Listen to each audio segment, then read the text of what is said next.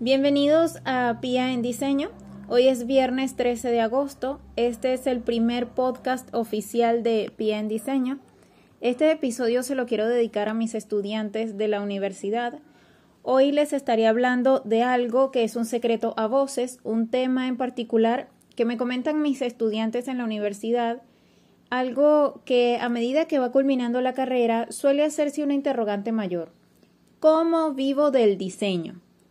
Muchos se me acercan preguntando, profe, después de que termine la universidad, ¿cómo pongo mi propio negocio o cómo meto currículum? Y como estas, más de 100 preguntas más. Bueno, yo les voy a recomendar, no es una regla ni es una norma, todo es en base a lo que yo he podido vivir. Quizá algún otro colega no esté de acuerdo o sencillamente tiene otras experiencias. Mi recomendación es que durante la carrera hagan carrera es decir, que busquen empleos en lugares afines a la carrera mientras estén estudiando. Incluso si no les pueden pagar y su situación lo permite, háganlo por el aprendizaje. Participen en concursos, dejen el miedo. Ustedes tienen fortaleza donde otros debilidades. Inviertan el recurso más valioso en aprender. Existen videos en YouTube, libros en Google, cursos gratuitos. Si puedes invertir en cursos avanzados, hazlo sin dudar. Al momento de buscar una pasantía, te recomiendo que lo hagas en una empresa en la que vayas a aprender. No temas a lo que no sepas, apréndelo y practícalo.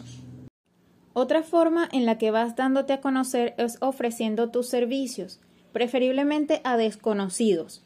Por ejemplo, si ves un negocio que están construyendo, acércate y diles que eres diseñador o diseñadora y que te gustaría hacerle la parte gráfica.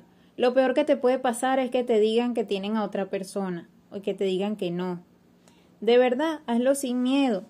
Tienes talento, no caigas en el síndrome del impostor, ya que el primer paso está dado que es saber de diseño, incluso si lo estás iniciando.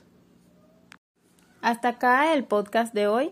Espero les haya gustado. Nos oímos el próximo jueves a partir de las 9 de la mañana Venezuela por anchor.fm slash Pia Balestrini y también les invito a seguir nuestras redes sociales que están en la descripción del video.